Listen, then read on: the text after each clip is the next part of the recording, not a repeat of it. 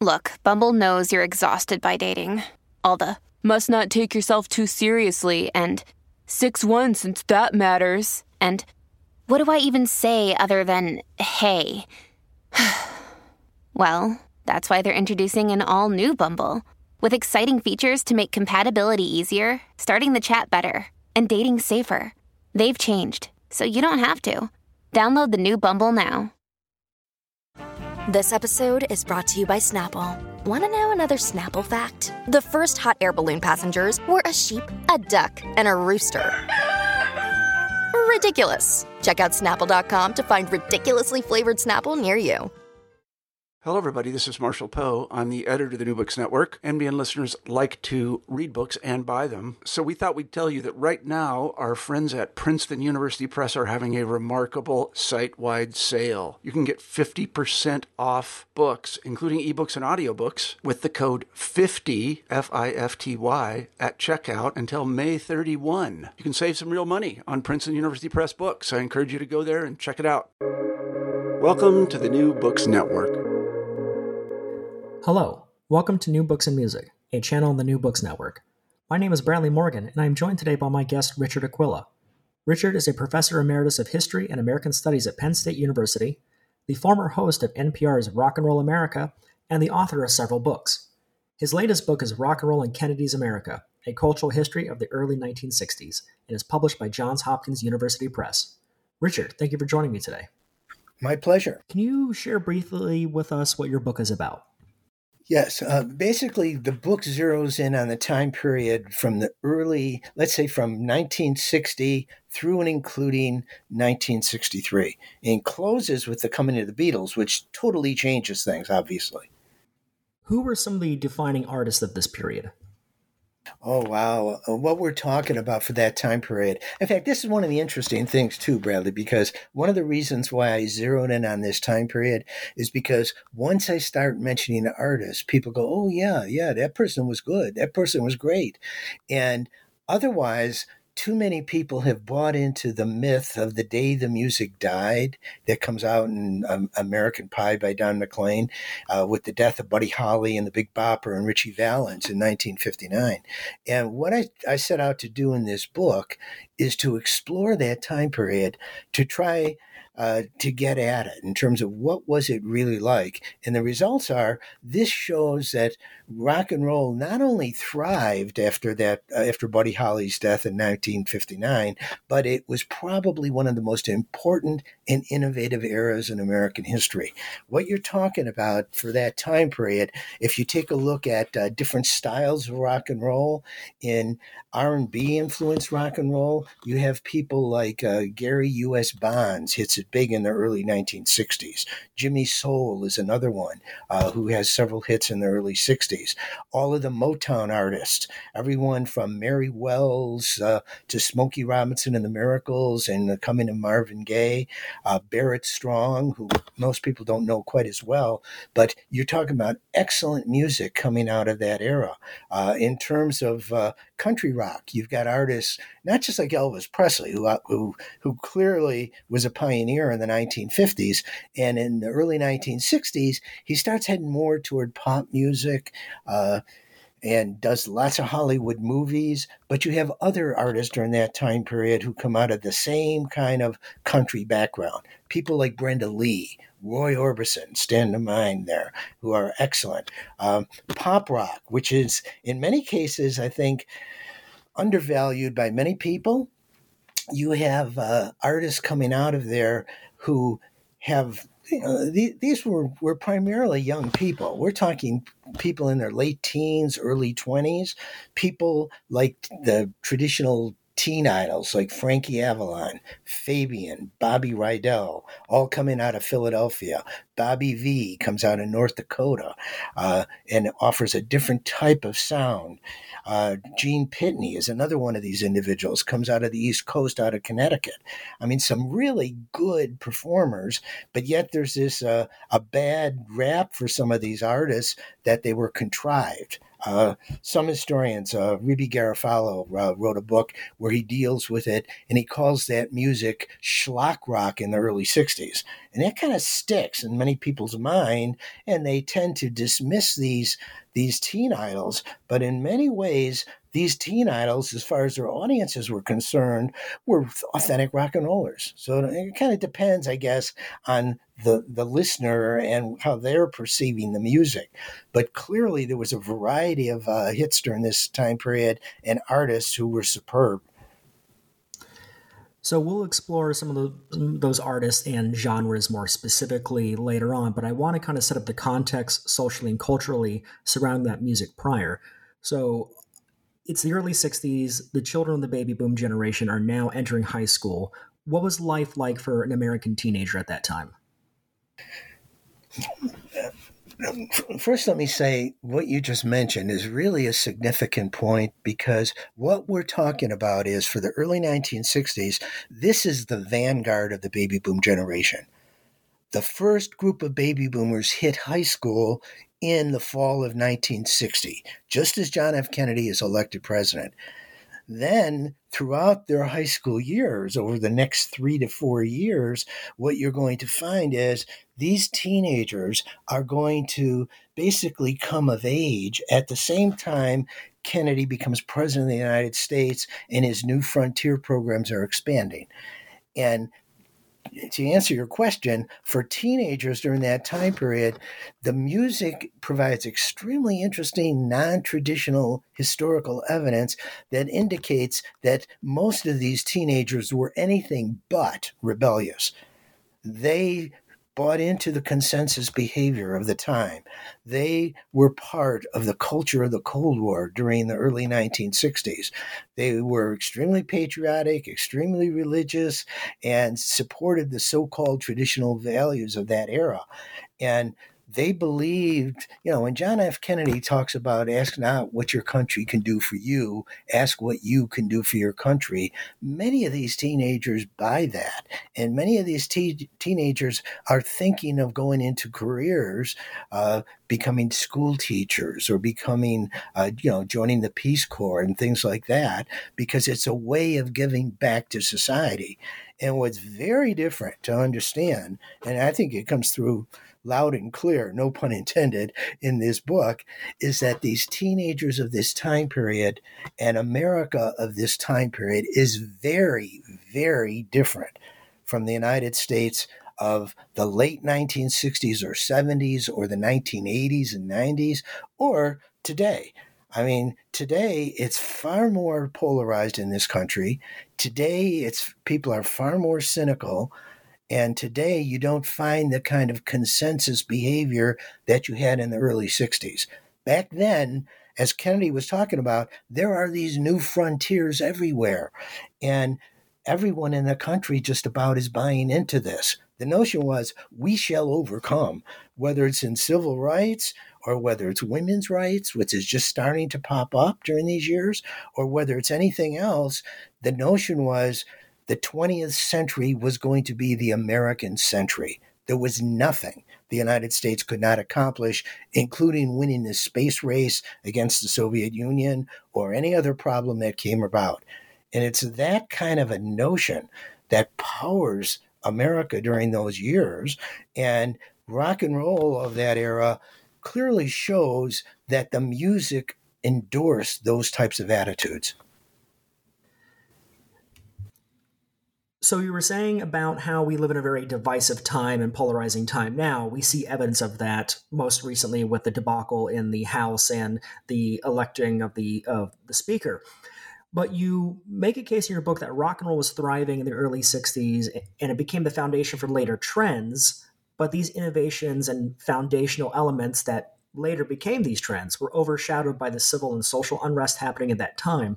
You know, we had a lot of uh, you know racial issues, a lot of uh, women's issues, and on the surface level, it might seem you know kind of similar in a way, but there's something that's deeper down that's fundamentally different about what was happening then versus now, and I want you to kind of explore that a little bit further. I think in the early '60s going back to what I said earlier, there was a sense of optimism.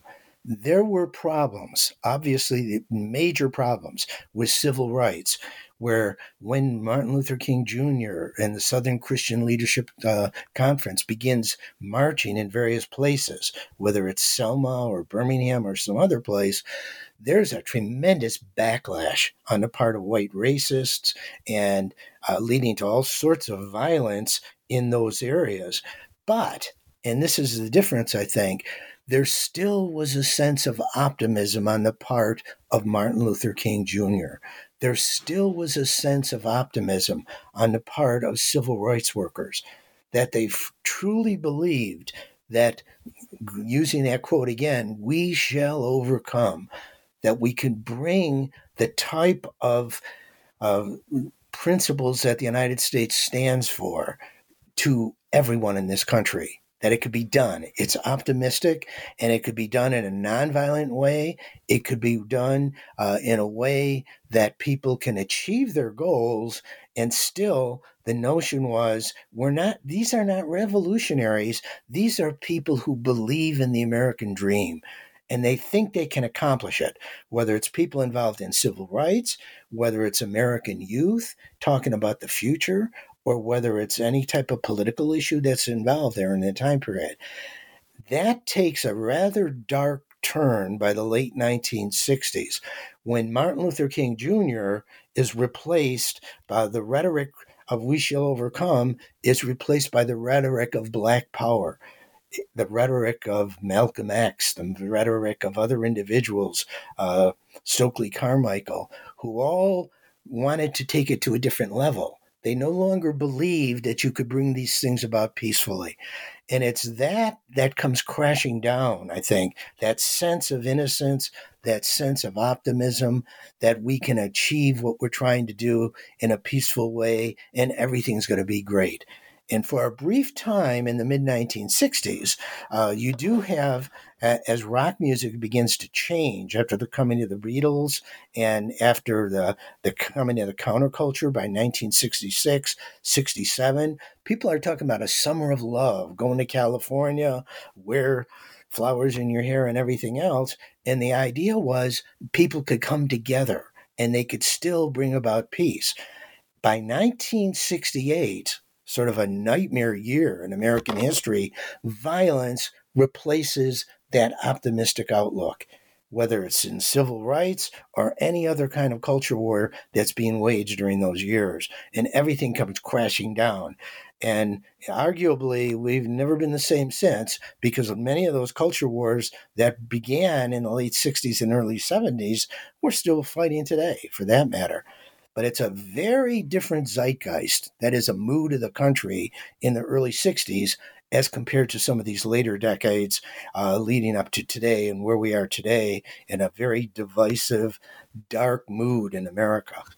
And it, that's such an interesting topic, and we're going to circle back to it later towards the end of the conversation. Um, you know, so to stick to the music that was happening at this time, and it's happening during a time when there's a lot of violence and civil and social unre- unrest that's racially motivated.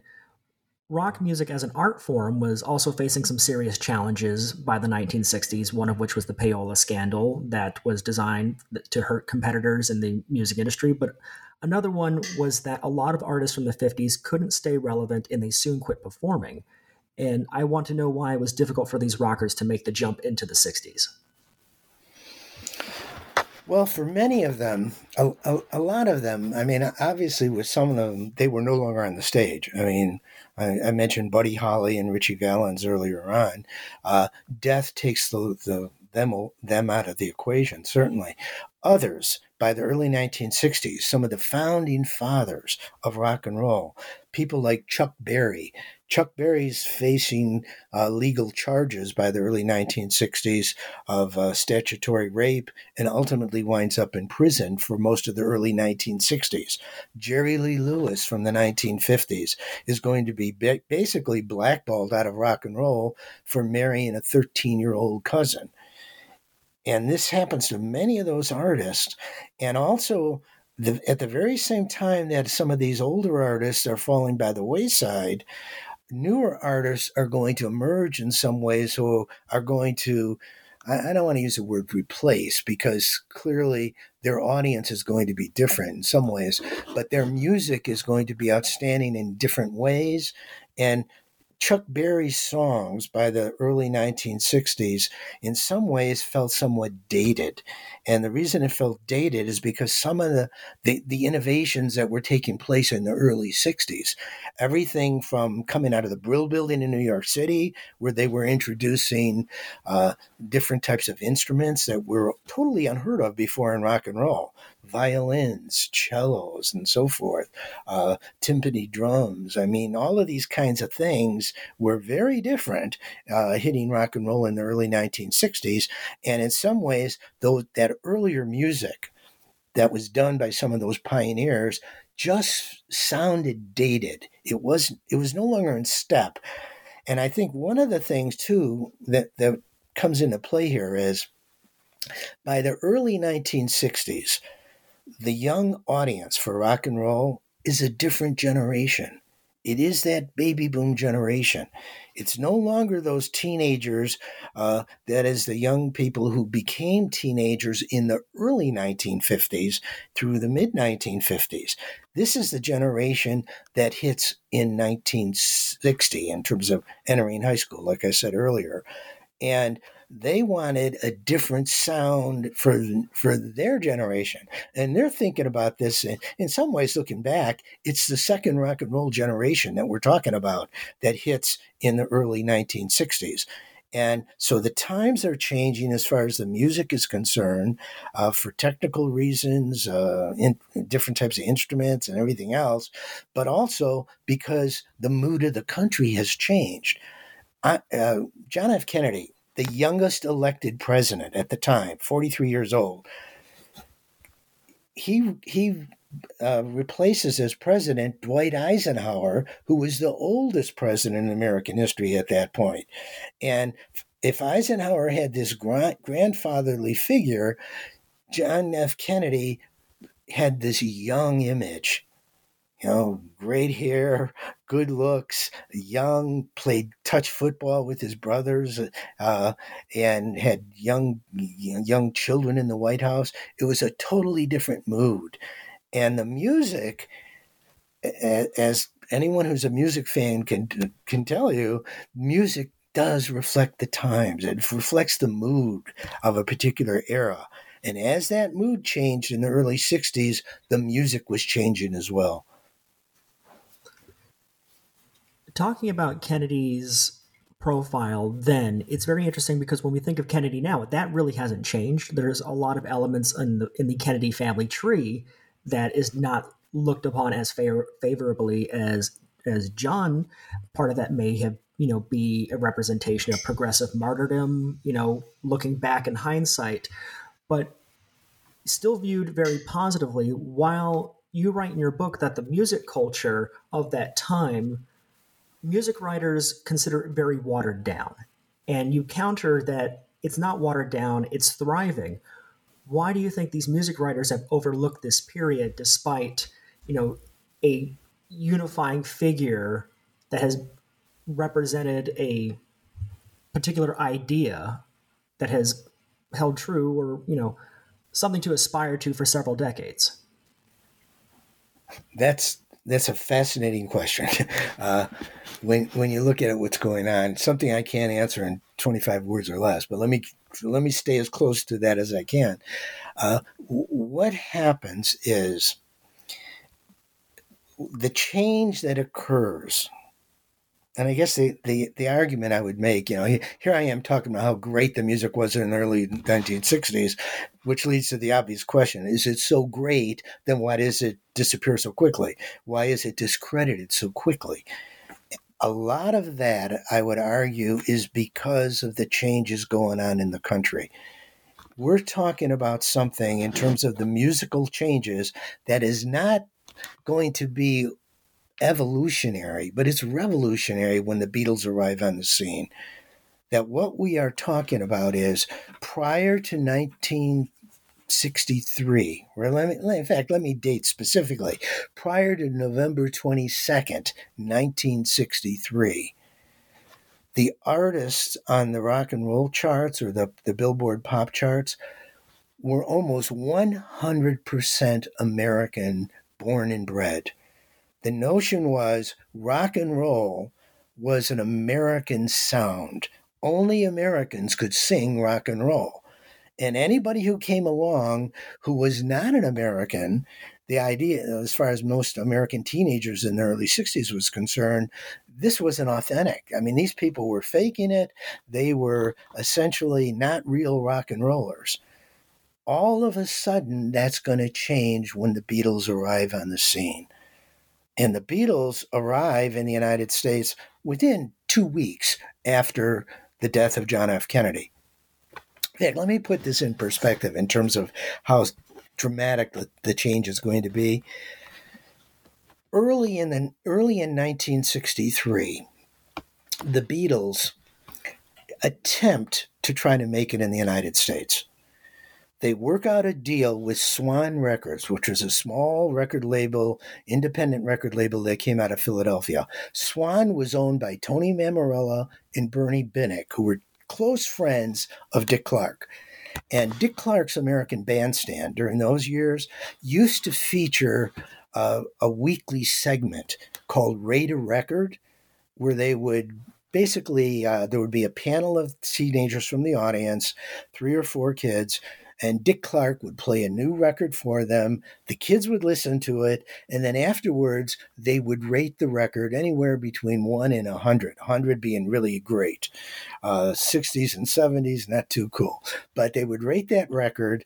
And the cliche that comes out of that is, if they really like the record, they, they those teenagers might say that's got a really good beat you could dance to. I give it a 95. And then everybody would want to listen to that record and they would start listening to the record so Clark agrees to debut the Beatles on a Record on American Bandstand. And at, during that time period, uh, American Bandstand was still a rit- ritualistically watched by teenagers. The song that Clark plays is a song that you might have heard of. She Loves You, right? and that song, they play it. Clark then turns to the kids on the panel. He says, Well, what'd you think? They hated it. They said it's a terrible beat. We don't like those harmonies. It's a very strange sound. They gave it a 73, basically mediocre. This is in early 1963. Now, the, the, the kicker here was Swan Records had an exclusive at that point on the Beatles. All they had to do was sell 50,000 copies of She Loves You, and they would get permanent exclusive rights to all the Beatles records that would be sold in the United States. And Dick Clark, after the Beatles hit, Dick Clark uh, calls up Bernie Binnick and they're talking one day, and Clark says, you know, Bernie, why why didn't you at least buy fifty thousand copies of your of the record yourself? You would have been multimillionaires at this point. And Binnick just shook his head and he said, You know, it, they, when you played them on bandstand, they got panned by the kids. We thought we had a stiff in our hands, so we never did anything with it, and we lost all rights to the Beatles. Now, that's early 1963. By late 1963, as we now know, the Beatles become phenomenal superstars in the United States. Beatlemania breaks out by January of 1964, and uh, it totally changes everything in music. And what you're going to deal with at that point is what you're going to find are many of those artists big name artists who had been mainstays on the rock and roll charts in the early 1960s. People like uh, uh, Duane Eddy, who was an instrumentalist during those years, uh, Brenda Lee, also major star during those years. Fats Domino, another one of these major stars during these years. All of those artists that I just mentioned during the early 1960s had at least 20 or more top 40 hits on the Billboard charts. After 1963, they have zero hits on the rock and roll or, or on the Billboard charts. What we're talking about is instantaneously the music changes, the tastes change. I interviewed Bobby Rydell, and he was talking about how quickly it changed because he was one of these artists in the early 1960s who had lots of hits. And Rydell told me, he said, "Look, I had you know over 20 top 40 hits in 19 between 1960 and 63, and then after the Beatles arrived." I couldn't get booked anywhere. Nobody wanted to listen to my music at all. And it was the same story that was repeated time after time. And the important question there is why does this happen so suddenly? And to that, I would go back and look at the trauma of John F. Kennedy's assassination, what it does to the United States, what it does in particular to this teenage audience in America after November 22nd, 1963. Let me introduce something in here I think that might help explain it somewhat, at least as far as I'm concerned. Back in the 1950s, a cultural anthropologist by the name of Anthony F.C. Wallace uh, wrote a seminal article where he describes a model, what he calls cultural revitalization figures. And what Wallace says is throughout history, there are times when a society is no longer functioning, that the culture is on decline, that the culture is no longer fulfilling the needs of the people living within that society. And it's at that point where people feel downtrodden, they are depressed, pathologies on the rise in many cases, that all of a sudden, a figure, usually a charismatic figure, appears on the scene.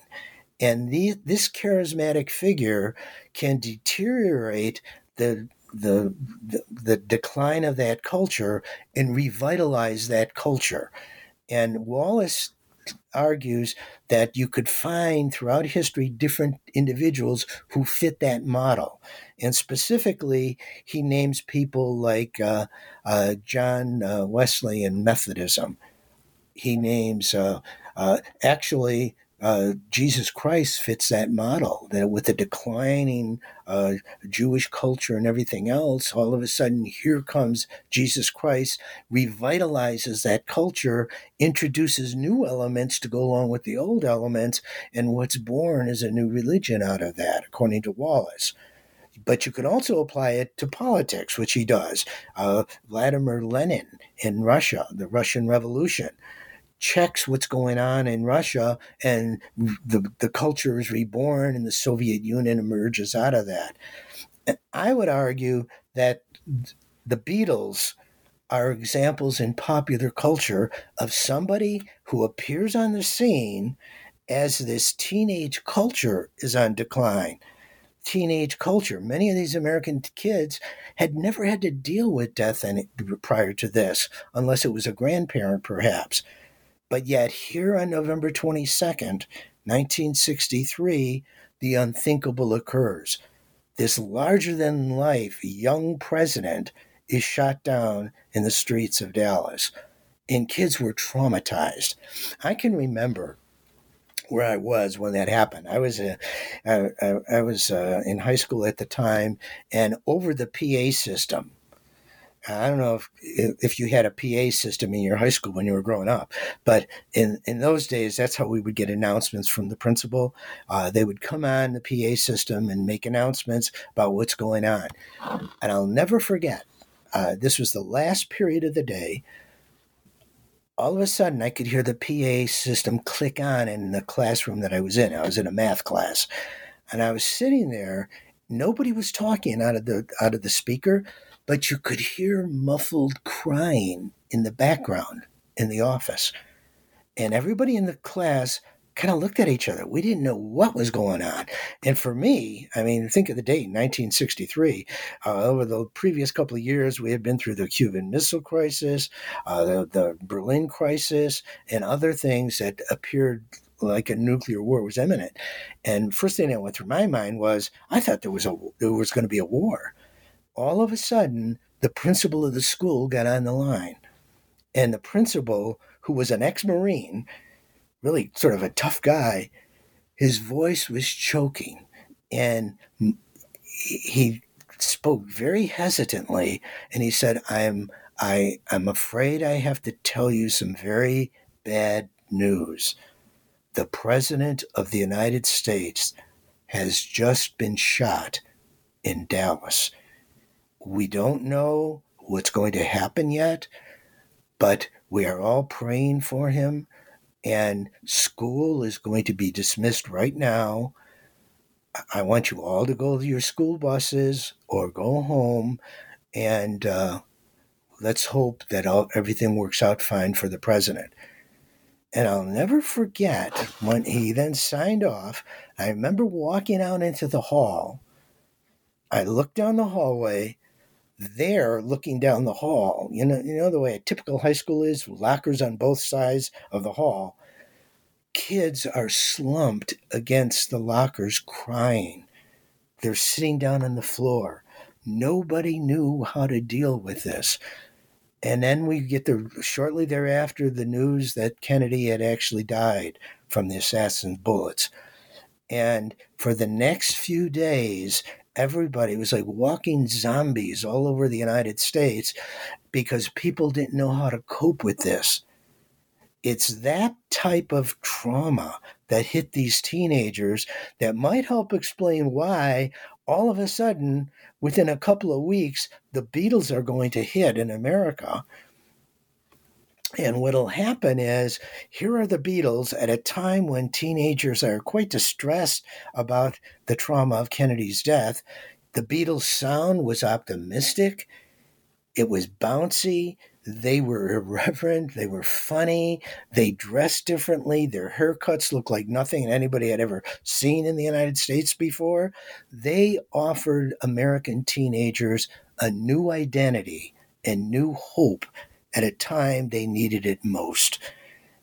So, uh, what I would argue is the Beatles were not just normal rock and roll stars, they transcended that they were cultural revitalization figures. And that's why there was that devotion to the Beatles. And Beatlemania is going to be very different from Presley mania for all sorts of reasons. And what you're going to find is th- this certainly helps explain, even later on, when John Lennon is shot and killed, the reaction on the part of many people was the same kind of trauma because they were mourning not just a rock and roll star, but a culture hero.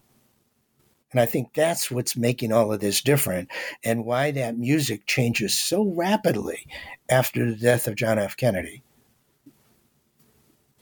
That was really fascinating to listen to. And, and I was thinking about a lot of ideas while you were talking about that experience and hearing about Kennedy being shot over the PA system you know, it's, it's really fascinating to kind of observe a person's first encounter with generational trauma and then their relationship with music around that. It's just an incredibly fascinating thing. And there's something that happens every couple years where it just that comes out and you see how the culture responds to it.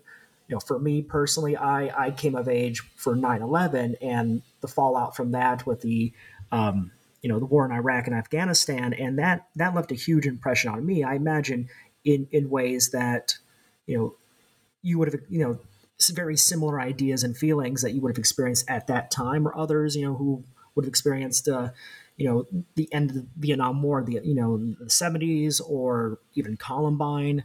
Um, and your book does that so very well, drawing these ideas, because we were talking earlier about how music writers kind of view this period as very watered down music. But even at that time, you write that rock and roll was very much viewed as a fad and that a lot of marketing was done to kind of just push this new and improved product on some on an on an audience, you know, this era of Mad Men thing. And you draw deep explorations and connections between that music and the economic and cultural trends of Kennedy's America, such as the push for racial integra- uh, the push for racial integration before the Civil Rights Act in 1964.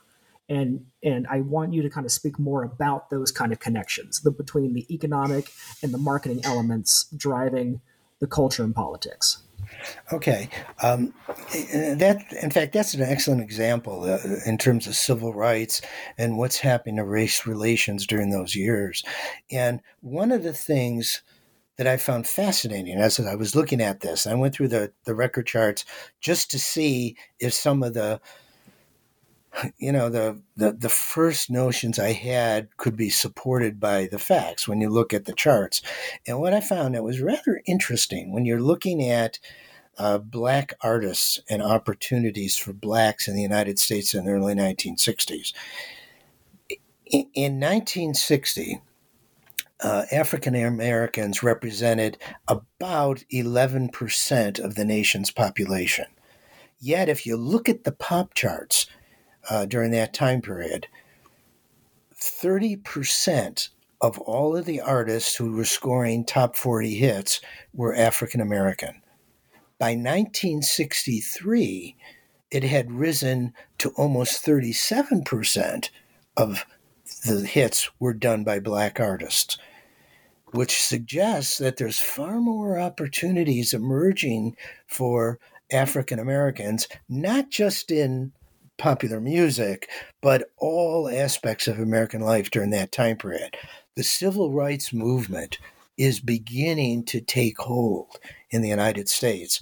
And it's leading up to eventually the passage of the Civil Rights Act in 1964. Uh, and even the year prior to that, uh, the March on Washington, which has a tremendous impact as uh, hundreds of thousands of people show up at the Lincoln Memorial in Washington, D.C., with Martin Luther King Jr. giving his I Have a Dream speech, and other individuals, including Peter, Paul, and Mary at the time, uh, performing, singing Blowing in the Wind. Uh, Joan Baez performing, singing We Shall Overcome. I mean, there's the, the music's intertwined. And a lot of times we think in terms of just the folk music during that time period, but it was far more than that. I mean, what we're talking about, going back to what I said about the numbers of African Americans making the charts, what that meant was for young teenagers during that time period, regardless of skin color, they were seeing far more black faces uh, on television or at concerts than ever before. And it was changing things as far as how the audiences were responding.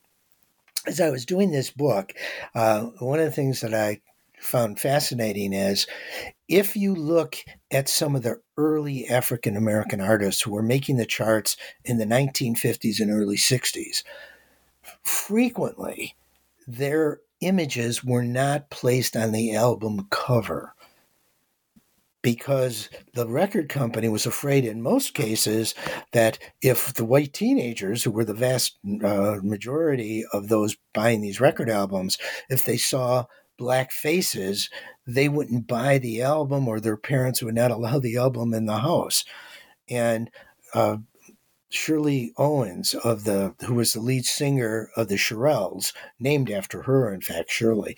Uh, the Shirelles were a good example of that because their record company did not want to put their image on that record label, or uh, excuse me, on the album cover. And Shirley Owens later said, I understood that perfectly. I didn't agree with it. She said, but I understood that because we wanted to sell record albums. And so they don't they didn't do that. Even Motown Records in the very beginning, Berry Gordy did not put the images of the artists on the album covers. It's not until they hit it big that he began putting their images on the album covers. So I mean, just in very subtle ways, rock and roll and the music aimed at the youth culture is beginning to change things when it comes to that. And it's not only the images on the album covers, but think about the rock and roll tours of that time period. Unlike today, where sometimes it's one performer or one group that simply goes out on tour. You know, Bruce Springsteen is a good example. Uh, Springsteen doesn't need someone before him or after him. He goes out there and performs for 10 hours or however long his concert's going to be that night. Uh, it, it wasn't like that in the early 60s.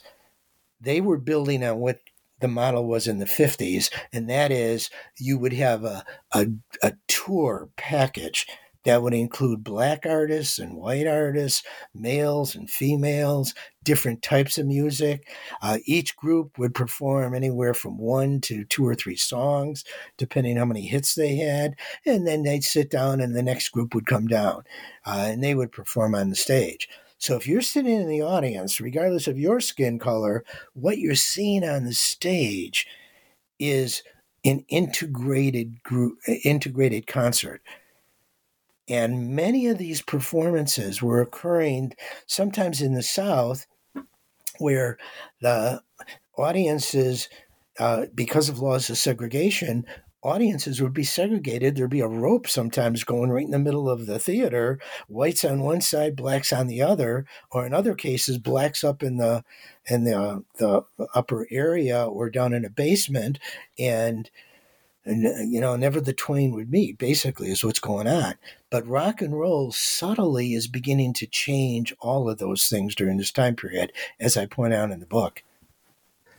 I really liked that reading about that uh, what you were just saying now about black women not appearing on the cover of their own albums until much later. And you said in your response that it was rather subtle. I don't think it's subtle at all. It's it's kind of fascinating because these these music writers who view this period as very watered down, we take for granted the presence of black women in art. I know there's a lot of issues now in terms of representation and a lot of systemic um, problems are getting resolved and addressed that way.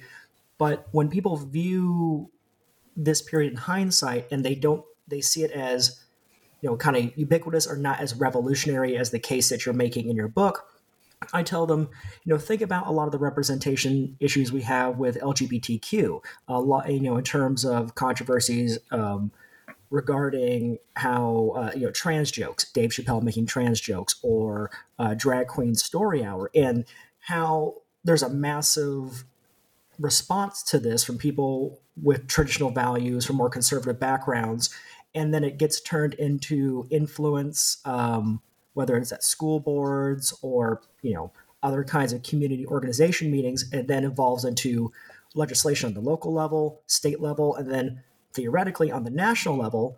But that was also happening at that same time when these young black women were finally being on the cover of their album. So it's kind of hard for me to understand how people don't see the connection. Yes, and uh, and again that underscores how different America is today as compared to back then. There were certain things that people took for granted back then, uh, just the way there are things I guess people would take for granted today too. But it is a different world. Uh, it, it was fascinating to write this book because it really you know, for the years that I was writing this book, and it took me four years to complete the book, during that time period, I immersed myself in the music of that era. I immersed myself in terms of the history and what was going on. And I, I, I mean, my experience as, a, as an historian, I've taught courses dealing with the 1960s and U.S. social and cultural history. And from my perspective, what was fascinating is I was always trying to hit a balance between what was going on historically and what's going on sometimes in terms of the perceptions of people. And I always tried as I was doing this to try to put myself into the pers- the same perspective as individuals of the early 1960s and what their attitudes were. Uh, this came through also in many of the, the, interviews that I did, uh, Dion, uh, who was uh, well, a rock and roll pioneer in the 1950s, lead singer of Dion and the Belmonts, with hits like "I Wonder Why," uh, "Where or When." And then in 1960, he goes solo and becomes a superstar as a solo artist, uh, with hits like "Run Around Sue" and "The Wanderer." And Dion, in the interview I did with him, it was a fabulous interview because he was extremely articulate, talking about what was going on with the music, but he can also plug it into the times too.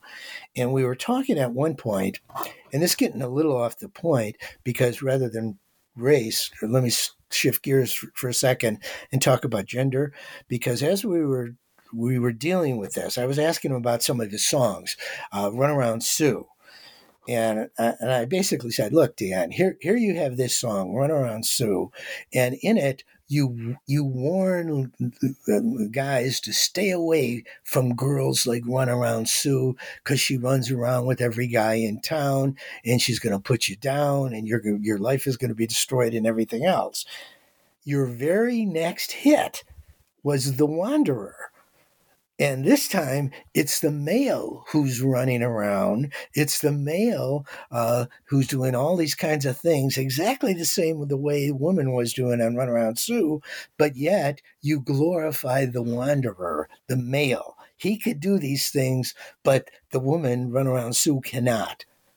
And he just kind of you know, laughed embarrassingly, and he said, "Yeah, yeah, I know." He said, "It's." He said, "You listen to those songs now, and yeah, anybody who sings those songs, including me, sounds like a jerk because of those the the the." The different approach to how I was treating males and females. He said, but you got to remember, in the times, it fit the way those stereotypes were in terms of people. And that's what he was picking up on. And I think the same thing is true here. When you look at this in terms of race, and, and again, picking up on Dion and the, one of his quotes from the book, uh, Dion remarked that his band, on all of those hits that he was doing in the early 60s, the studio band, these were black musicians he, they were talented sax players and guitarists and everything else. And Dion said, when I did a movie, there's no way the movie company was going to use black musicians backing up a white singer. So they put in white replacements who either lip synced in the background or pretended they were playing their instruments because the movie company knew that there's no way in the South were they going to get bookings for the film if it showed an integrated band. So yeah, things things were different back then. And Dion's story about that band, uh, runs across the gamut of many of these artists during this time period. Uh, Bobby Vee, one of these so called teen idols from the early 60s, is a good example. His backup band, many of them were renowned black musicians. People who later become part of what was called the Wrecking Crew in Los Angeles. Uh, uh, Earl uh, Earl Palmer on the drums. Uh, he used Red Callender on bass. I mean, these were expert musicians, many of whom had played behind Little Richard on some of his records in the 1950s. But here you have this squeaky clean image of this uh, teen idol, Bobby Vee, and it's a it, it's in keeping with the dominant look of which was white male in the early 1960s. And so people listening on the radio, they had no idea they were listening to black musicians. All they knew was Bobby Vee was this white teen idol, and they liked that sound. So yeah, things things change. Hey, it's Kaley Cuoco for Priceline. Ready to go to your happy place for a happy price? Well, why didn't you say so? Just download the Priceline app right now and save up to 60% on hotels. So, whether it's Cousin Kevin's Kazoo concert in Kansas City, go Kevin, or Becky's Bachelorette Bash in Bermuda, you never have to miss a trip ever again. So, download the Priceline app today. Your savings are waiting. Go to your happy place for a happy price. Go to your happy price, Priceline. So, Richard, gender comes up actually quite a bit throughout your book. You know, you we were talking about girl groups earlier. We you made a reference to Beverly Lee of the Shirelles, and you tell a great story about her playing the first integrated show in Alabama. And the book isn't just about girl groups. You discuss a whole wide uh, array of different genres, such as folk, doo wop, country, and even novelty records, with the same level of in depth detail that we're talking about with with girl groups but I wanted to kind of still focus on girl groups a, bit because of the when we think about things from an intersectional feminism perspective, you know, especially the role that black women are playing, you write about girl groups saying that they offered fresh information about social change in Kennedy's America as they were songs that targeted the first wave of baby boomers and that the rising popularity of girl groups was introducing female perspectives into rock and roll. And I wanted to get a sense of specifically how that was happening with black women who are the ones most impacted by America failing on its inherent promises, kind of driving that more so than a lot of the others. One of the chapters of the uh, of the book where I'm dealing with girl groups, primarily black girl groups, although there were also some white girl groups too, uh, picks up on a song by the Shirelles called "What Does a Girl Do." This is in 1963, and the lyrics to that song uh, are rather rather interesting in retrospect because the question they're posing essentially is in every social situation that they talk about in the song, it's always the males who lead the way. The males, for example, ask the girls out for a date. The males are the ones who uh, can ask them to dance. The males are the ones who propose. Uh, the males are the ones who always initiate things.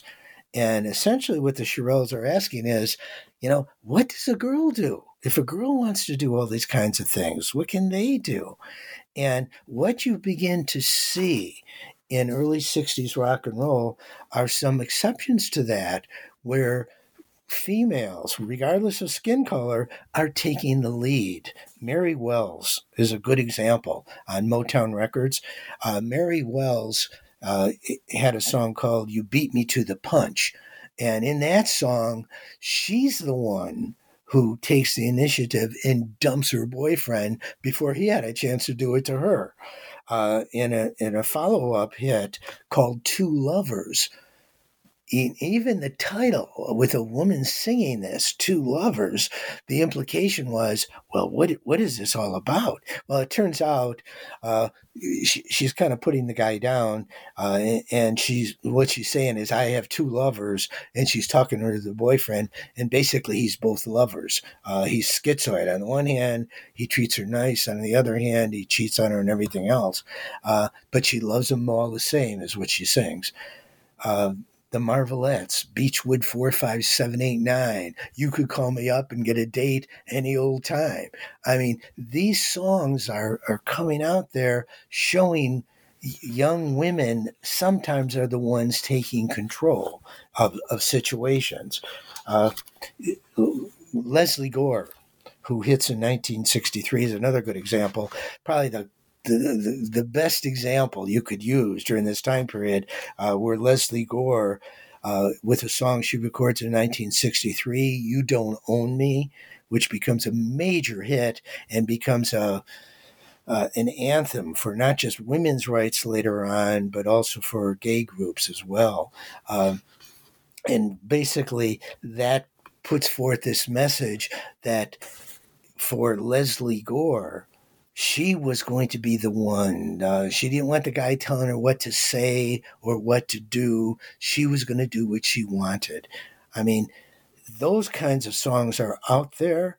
And it what's what I found fascinating sometimes is you line this up with history, and what you find is Lesley Gore records You Don't Own Me in 1963. That's the same year Betty Friedan's A Feminine Mystique is published which usually is viewed as the seminal work for the rise of women's rights. And women talk about having a click moment when all of a sudden they read Betty Friedan's uh, uh, Feminine Mystique. Well, Lesley Gore is also giving young girls during the early 60s a similar click moment when they're thinking that maybe things aren't supposed to be like this, that they can improve. And Lesley Gore becomes a hero to many young girls during this time period for that reason, along with some of these other performers I talked about too. You know, so much in the very same way that we're talking about how music writers or audiences today might view this uh, music as very watered down. You know, Friedan's The Feminine Mystique. I, I read that um, you know, as kind of like a historical document kind of thing. And even now, some of the ideas present in that information, when you viewed through the concept of presentism, is um, you know, it, it, it's, it's it's amazing how not just music but other elements of the culture, and even your book, you talk about film as well, exploring you know some of these ideas in in film and other artistic arenas beyond music. Just how for some reason there's a short shelf life here that gets, you know, overcome by what's to follow after Kennedy's assassination. Yes, gets overshadowed completely. Uh, in one of the interviews that I did uh, going back, and this was with Bobby Vee again, uh, I asked Vee about that in terms of the questions, and Vee had 11 top uh, 20 hits, including number one hit, Take Good Care of My Baby in 1961. And Bobby Vee said, Look, there was a lot of great music in the early 60s. He said, but it's been forgotten. And he said, the reason I think it's been forgotten is because it's sandwiched in between the 1950s, which saw the birth of rock and roll and Elvis Presley and all those early rock and roll pioneers, and then the coming of the Beatles afterward. And so people just kind of forgot about us in the early 1960s. And what's interesting is uh, uh, one of my good friends that I've known for a very, very long time, I, I was out to lunch with him uh, a few years ago. Uh, this is just when I was starting to write this book. And we were talking, and, and this guy's always loved rock and roll music. And he said to me, he said, "Why are you? Why do you want to write about the early '60s? That's just such a, you know, pop schlock rock type approach during that time period. There was no good music." And I said, What are you talking about? I mean, you of all people should realize. And all of a sudden I said, What about people like Roy Orbison, U.S. Bonds, all of the Motown hits? Brenda Lee, Connie Francis. I mean, there are lots of good stuff coming out of that time period. And he said, Oh, yeah, yeah, you're right. And then he backed off really quickly and he said, You know, you're right. There's that was a great period. And I, I think it's a combination of what Bobby Vee said, that it was sandwiched in between these two seminal eras in rock and roll history the, the, rise of the music in the 50s and the Beatles and what comes after in 1964. That's a large part of the reason. The other large part of the reason, as I was hitting on earlier, was change occurs so rapidly in the United States in the late 1960s. All of the all of these events explode on the cultural scene when you're talking about the war in Vietnam, civil rights being transformed from a peaceful movement to black power and violence and riots in cities. The rise of the counterculture and the whole notion don't trust anybody over 30 uh, that too starts out very optimistically until after 1968 and then depression sets in again because people begin to realize the change isn't happening the way people thought it was. And by 1970 when you look back at the early 1960s, it almost seemed like a quaint era it was innocent in when you compare it to what happened later on. You compare going back to john f. Kennedy's assassination one of the reasons why that was so traumatic not just for young people but for all americans is because it was unthinkable. In order to get an assassination you had to go way back in time in terms of american history and yeah, something like that happened to Abraham Lincoln, but John F. Kennedy wasn't expected. By 1968, unfortunately, it, it's going to be just as devastating in some ways eh, when we when we hear about an assassination, whether it's Martin Luther King Jr. or whether it's Bobby Kennedy, but it was no longer unexpected the innocence was gone. Things changed. And the music of the early 60s, which was linked to that earlier innocent, at least in retrospect, innocent time in American history, that music was totally out of step with the mood of the country and everything going on in the United States, from the war in Vietnam, shootings at Kent State University, uh, and everything else that was happening by the, the late 60s and early 70s. So the history of the time period is greatly responsible for why people sort of turned away from early 60s rock and roll. It had less to do with the quality of the music than it did that the times were changing, as Dylan so aptly put it. You know, one of the most fascinating aspects of your book is you explore the concept of myths um, in various ways. And that's something that really speaks to me because I get fascinated with myths and how they influence cultural and social institutions. And, you know, we're at a time now where a lot of um, institutions are being challenged and the inherent myths that those institu- institutions have been built upon are being challenged and taken down. But in the 60s, there seems to be more of a common baseline as to what these myths are and what institutions we uphold, whether they're social, political, cultural. And some of the ones that you explore include like the self mythology, the self mythology of record labels like Motown, or myths stemming from the limitation of the country's founding, um, such as the myth of racial superiority. How did cultural and national mythology play a role in the success or even detriment of rock and roll during this time? Tremendously, I think. Uh, just just a couple of examples. If you take a look at the rise of surf music, which is an innovation in the early 1960s, some great stuff with the Beach Boys and Dick Dale and uh, the Del-Tones, Jan and Dean were all part of that. What was fascinating to me as I was listening to this, uh, listening to the music, and I had I had written about this previously too. Uh, one of the areas that I always taught courses in, U.S. Uh, social cultural history, including the American West, the mythic American West, as, as well as the real West.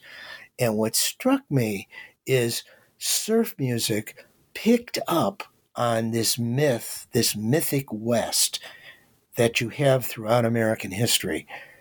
And the whole notion that you could find happiness out west, you can find spiritual rejuvenation out west, second opportunities, uh, uh, a land of opportunity for people. All you got to do is head west, whether it's in the, the 1700s or the 1800s, or whether it's in the 1960s with the Beach Boys. I mean, it's that same mythic West that we're talking about.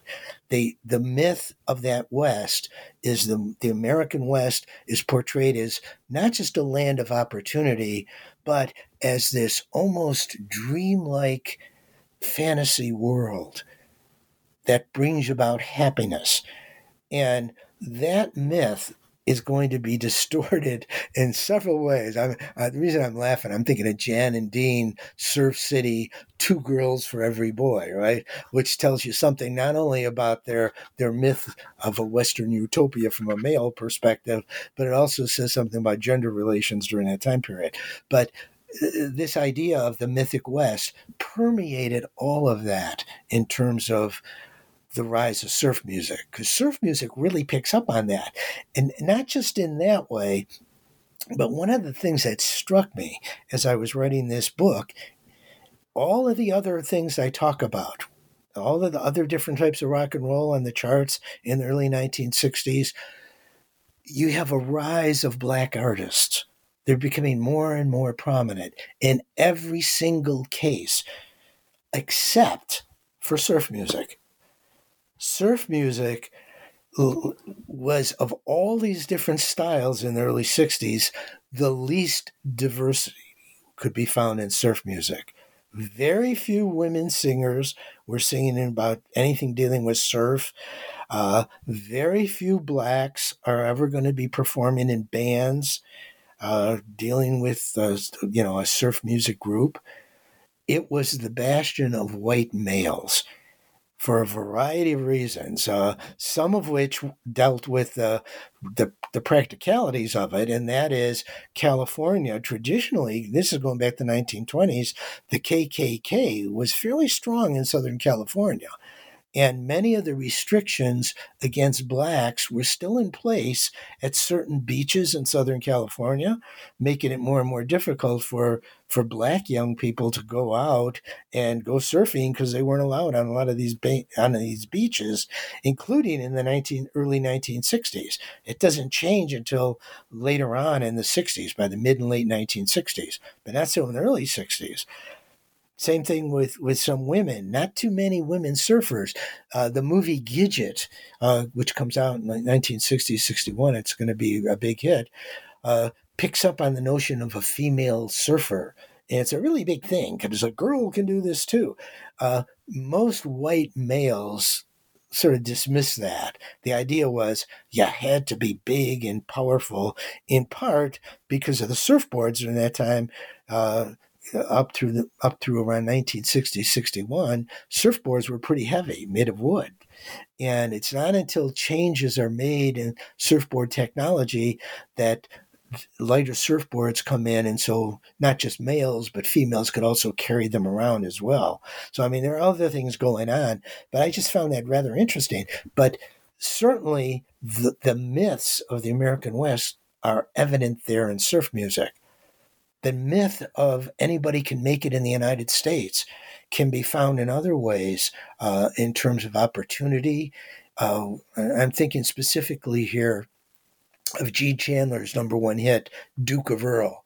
Uh, you know, I'm the Duke of Earl. And I, I can remember still uh, seeing Gene Chandler perform the song on American Bandstand. He was dressed in uh, a tuxedo tails, a top hat, carrying a cane, wearing white gloves, and strutting around uh, like he was the king of the world because he's the Duke of Earl. And the line in the song was, uh, No one can stop me now because I'm the Duke of Earl. Same thing with the Drifters hit on Broadway. The idea was on, in that song, uh, people were telling him he couldn't make it, and uh, he, as as a black man, and he talks about in the song how he's going to make it because he can play the guitar and he's going to make it on Broadway. He could make it anywhere because it's a land of opportunity, basically. And in fact, it's really interesting because later on, Neil Young, I forget the exact date, it been probably around 1988, 89, uh, does a cover of On Broadway, and it ends just the opposite of the Drifters hit back in the early 1960s. In the Drifters hit, uh, the black man overcomes the problems because he has the skills and he can make it. In Neil Young's version, is much darker, showing how things had changed by the late 1980s. And in his version, uh, there's no success that can be found on Broadway. That the protagonist in the song is going to wipe out, doesn't make it at all shows how the times are, have changed again from the early 60s through the 1980s in that case. I'm really glad you brought up the example of surf music um, to talk about, you know, the American myths. And there's a quote from your book I want to read, and it's early 60s rock and roll provided most members of the baby boom generation with similar perspectives and experiences. Regardless of race, religion, ethnicity, gender, class, or neighborhood, they absorbed rock and roll images and messages that were in line with the era's consensus on behavior and politics.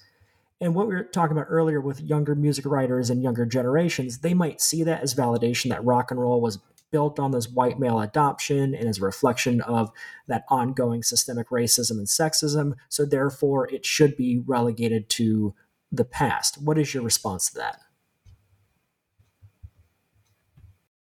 I I think that that suggests a total misunderstanding of the times in terms of the music and the the culture and how things were operating back then. And it, it, plugs into this notion of a presentist attitude that you sometimes cannot take these attitudes from today and try to apply it to different time periods because it is a different era and operates in different ways. Specifically, in terms of rock and roll, one of the biggest differences between music then and what we have today is how the music was delivered to the audience that back then in the early 1960s, the way you heard rock and roll essentially was on top 40 radio or American Bandstand. What that means is across the United States, whether you lived in Sacramento or Tallahassee or Sheboygan or Buffalo, New York, or wherever it was, you were listening to the same top 40 hits. These songs become part of a generation. They can tell you, uh, that is, people who are now in their 50s, 60s, 70s, and beyond, uh, if they lived through the early 60s, they can tell you the names of these songs. They, they all know these songs. It's part of the collective memory of that baby boom generation. And frequently, what I do sometimes is if I'm going on and I'm delivering a lecture to uh, a, a, diverse audience, uh, I'll start out with uh, j- just to see what kind of crowd I have there. I'll, I'll start out with a little quiz. You know, I'll say, look, I'm a history professor. Let me throw a pop quiz at you here. And I'll play snippets of songs and I'll ask the audience to identify the song. And I'll start out with songs that everybody knows, and then I generally will get more and more obscure as the, the, the examples go on. But what has amazed me time after time is the knowledge on the part of these audiences who live through that era. They, they know these songs. They can tell you who the artist was who sang it. They could tell you the name of the song the year it came out. They can tell you, in some cases, what the record label was like, and they could tell you the color of the record label. I mean, it's astounding the details they remember about these songs.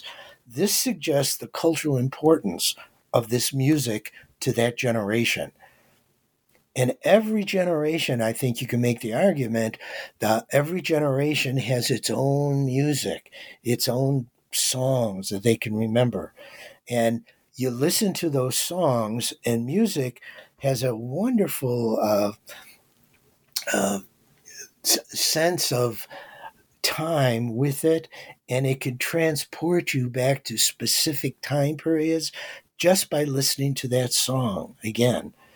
And those songs are extremely important because what it means is that music that those top 40 hits provide certain generational memories for that baby boom generation.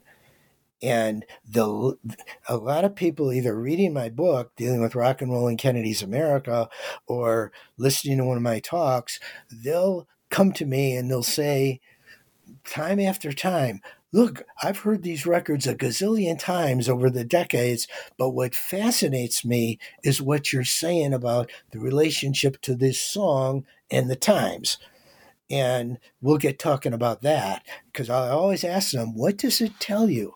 You know, take a, a, an example the Shirelles' number one hit, uh, Will You Love Me Tomorrow from 1961. What does that song tell you about gender relationships? What does it tell you about sexual attitudes? How things have changed between then and now? So, from that perspective, this music is a cultural binding force for that young generation, extremely important.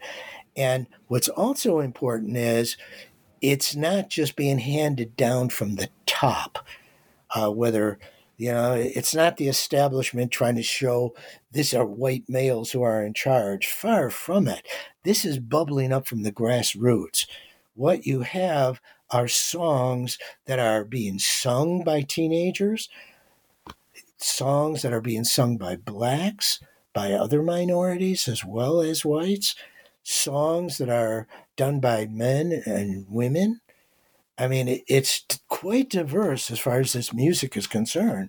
Uh, as I was saying earlier, when you look at the songs making the charts, by 1963, what we're talking about is a large number of African Americans, disproportionate to the number of African Americans percentage wise in America's population, were making the charts.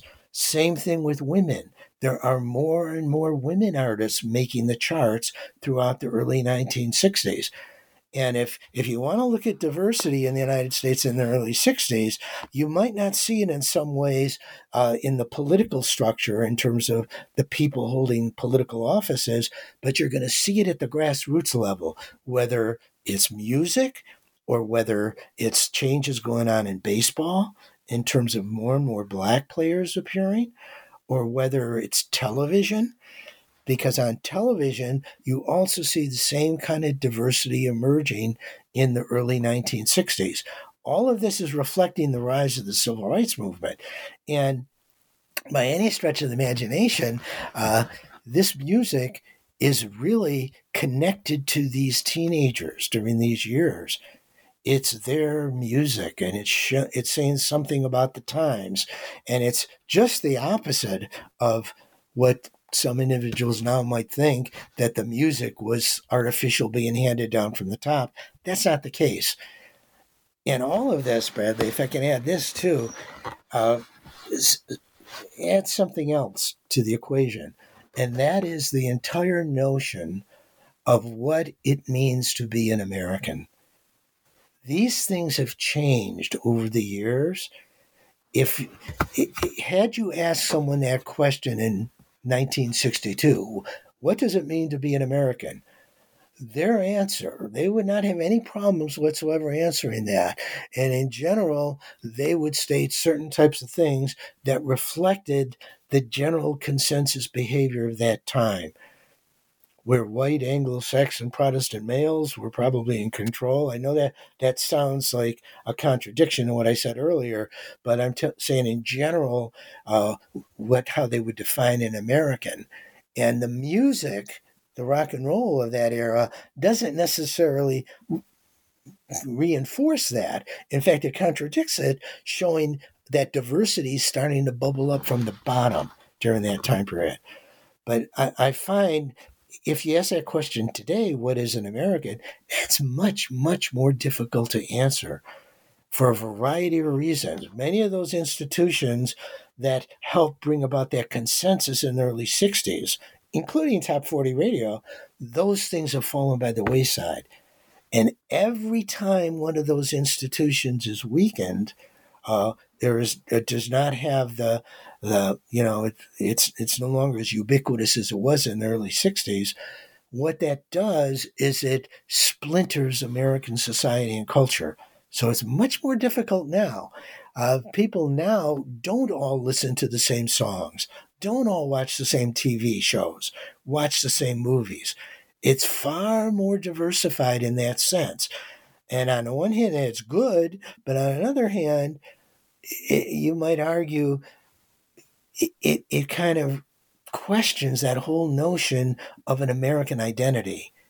So if we're no longer listening to the same things or doing the same kinds of things politically and believing the same kinds of things, what does it mean for our identity today as a nation? I mean, all of these things are rather interesting, and I think popular culture is a non traditional source of history whether it's rock and roll or movies or TV shows or or books. It, it, it's a way of getting at what people are thinking at the grassroots level. Now, it's a very long winded answer to your question, but I think it's very important to try to get at that uh, to show how popular culture is extremely important to understanding a particular time period. No, you're absolutely right, and it, it wasn't long winded at all. It's a very fascinating answer um, because I think about this is the 60th anniversary of JFK's assassination. So Lee songs came out 60 plus years ago. And we kind of see how, you know, at that time you write about the commoditization and marketing of this music and how it's a fad. But now, 60 years later, this music isn't really accessible on the radio. Maybe in some, you know, markets you might have a you know, station that has, you know, has that. But you you kind of have to seek it out. Otherwise, the way you come across it, it's it's in the most undignified of places, such as like dancing, singing tchotchkes that you find at Walgreens, like singing fish or dancing Santa Clauses. Yeah. so we see the extent of how these songs are continue to be commoditized in a way that it makes me wonder how their legacy will evolve by the time they're 100 that's an interesting question. Um, and I guess extending that question, what you're saying is, does the music die out once that generation has died out? Is what it comes down to. Potentially, And- it's almost like this idea that you know the Beatles' music, their melodies. You know, it's theorized that they will be nursery rhymes in several hundred years. Sure, uh, and again, it it that shows how culture changes in terms of these different things. Uh, one of the things, m- my guess, and obviously these are all just guesses what we're talking about here, is the music lives on in one sense because we now have this concept of the Great American Songbook and what the important songs are in American history, and these things sometimes are now enshrined either at the Smithsonian or other places. And many of these songs now uh, that we talked about from the early 60s or from the 1950s have become enshrined in that as some of the greatest songs in American history now. So I guess this goes back to even things like Mark Twain. Uh, I remember Mark Twain quote about that, and in terms of if you live long enough, you become an institution. And it's the same thing with these songs, that the songs, many of them will have longevity. They become part of that songbook. Other times, those songs will be commodified and become throwaway uh, the way you're talking about it, uh, and part of tchotchkes and everything else. That's going to happen. Uh, and many of the songs from the early 60s, obscure songs, have already dropped by the roadside. Uh, and in some cases, that's justifiable because they weren't very good. In other cases, uh, it's too bad because some of these more obscure songs are still kind of important today. I, I mean, let me give you one one example of a song that falls into that category that's worth looking at for people because again, this song not only says something about the music of the early 60s in terms of the quality of the sound. And I, I say it like that because I'm not going to make a value judgment in terms of these lyrics at all at this point. But uh, the, the song was produced and written by Phil Spector, who, for obvious reasons, ran into pro- other problems uh, that kind of disgraced him later on. Uh, but it, it's written by Phil Spector and produced by Phil Spector, and it was done by an African American girl group called the Crystals. And the name of the song was He Hit Me and It Felt Like a Kiss. When you listen to that song today, and that song came out in 1962, it was not a hit. It did appear on the Crystals album, which was a big hit. And the Crystals had had several hits. Uh, the Do Run Run, Till He Kissed Me, uh, He's a Rebel were some of their biggest hits. This song was on that album, which was purchased and became a best selling album in 1962.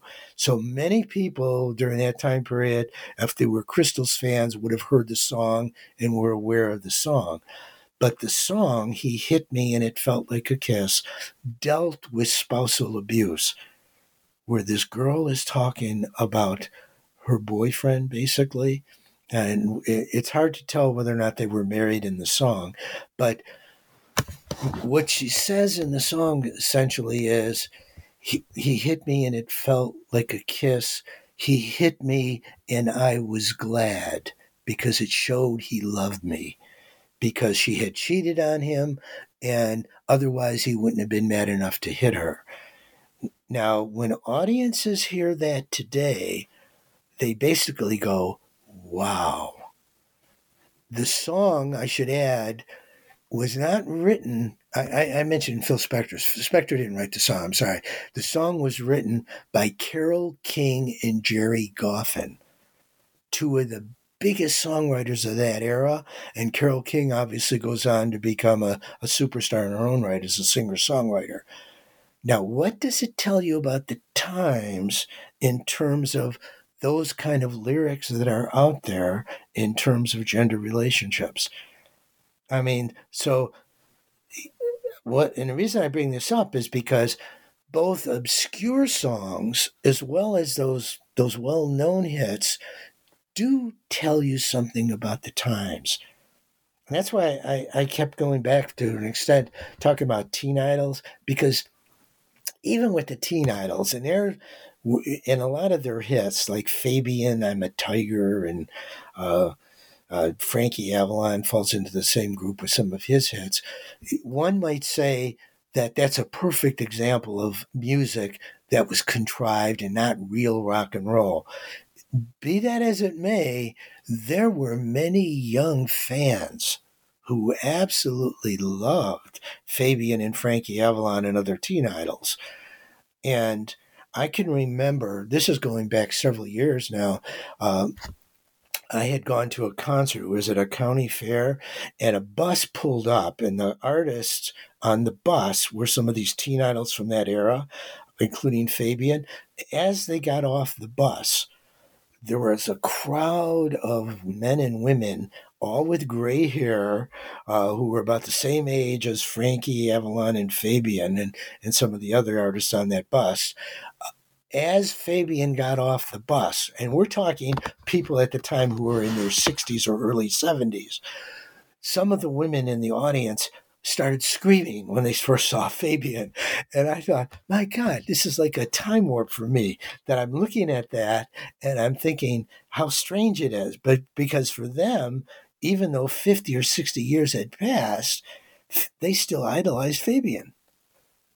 And I can remember in another interview I was doing with Bobby Vee, uh, who continued until his death a few years ago. He continued performing and would go out and, and sing to crowds. And one of the things he told me was, and this he, he, we would have had this interview about five six years ago he said one of the astounding things to him is he'll go out on stage and he'll look out at the audience and he sees all of these gray-haired people in the audience who were his fans from the early 1960s and he says it almost brings tears to his eyes because here they are singing the lyrics to the songs as he's singing them, and they still remember the music and the times.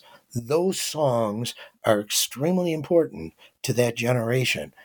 So there are these these cultural bonds that the music provides, not just the music of the early 60s, but I think you could say the same thing for music of different generations until you get to the point where they're no longer people are no longer listening to the same things. Then it's it's a different ballgame now, Bradley. Who knows what's going to happen in the future uh, with a lot of these songs because maybe they they simply don't reach the wide audience the way they did back then. You know, can you ever have another Elvis Presley who commands the attention of the entire audience, or the Beatles? It's an interesting question in that sense. So my question about the legacy was meant to kind of set up this final question, uh, you know, assessing these songs and how they'll continue to evolve in the public consciousness. And for me, from my perspective, you know, I'm in my mid 30s. I love these songs. You wrote a book about this. You love these songs. These are great songs, and um, that's why I kind of feel like this is so undignified. But what I'm kind of seeing is that yes, these specific songs that were hits and were a common thread within this society at that time, they may be kind of phased out, but there's a there's a very committed audience there that loves the sound not necessarily the songs but the sound. And we see a lot of kind of reissue labels make these um, compilations that compile based like a region or studio. I'm thinking like numero group as an example where this kind of music albeit largely unknown, underrepresented, is finding a new life from that era, offering a varied perspective of this time period you're talking about in your book. And I wanted to get your sense about that kind of music, the music that was less popular, less driving the culture, but still sounding like it and finding new life in a way that these more established songs are kind of losing it let me ask for a clarification on this. So, are you talking about songs from the 50s and 60s and 70s, or are you talking about music today?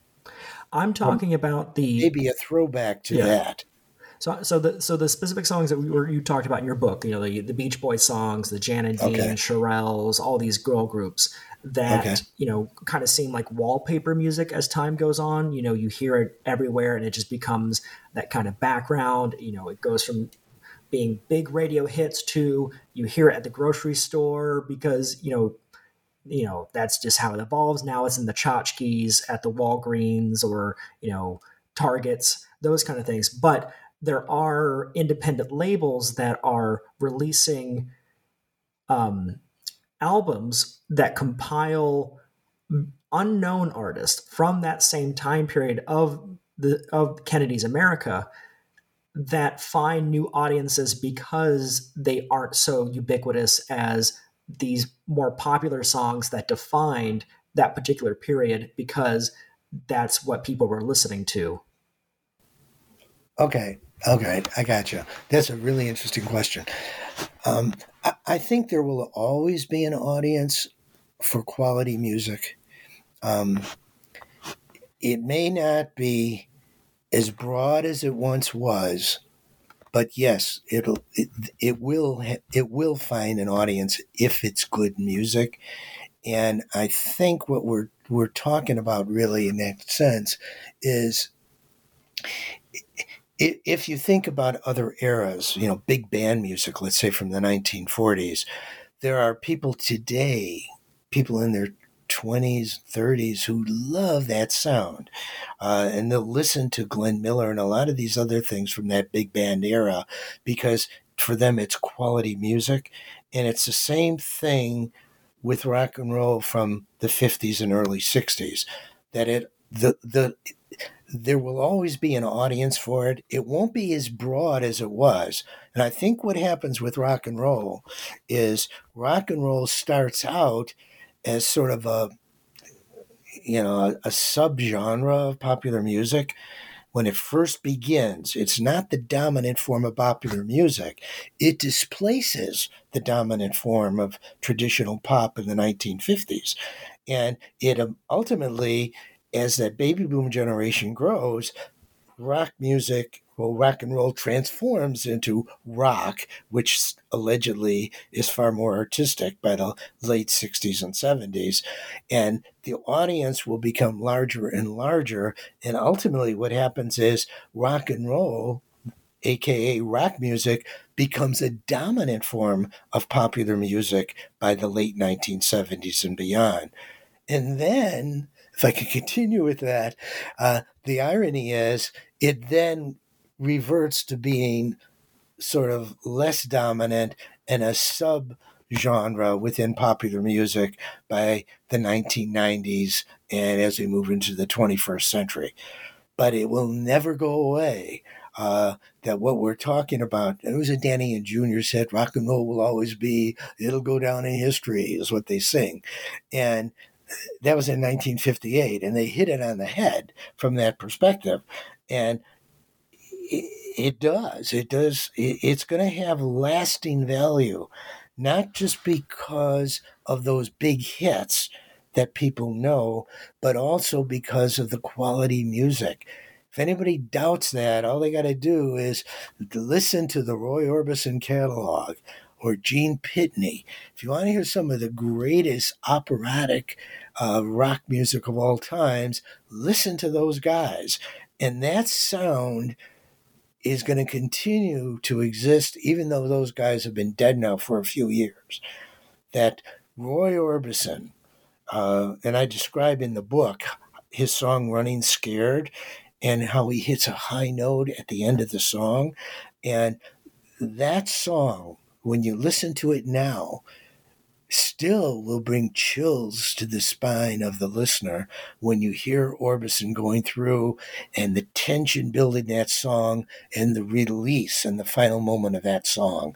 Very similar to Gene Pitney, I'm Gonna Be Strong, where he hits that note at the end and it's a powerful note.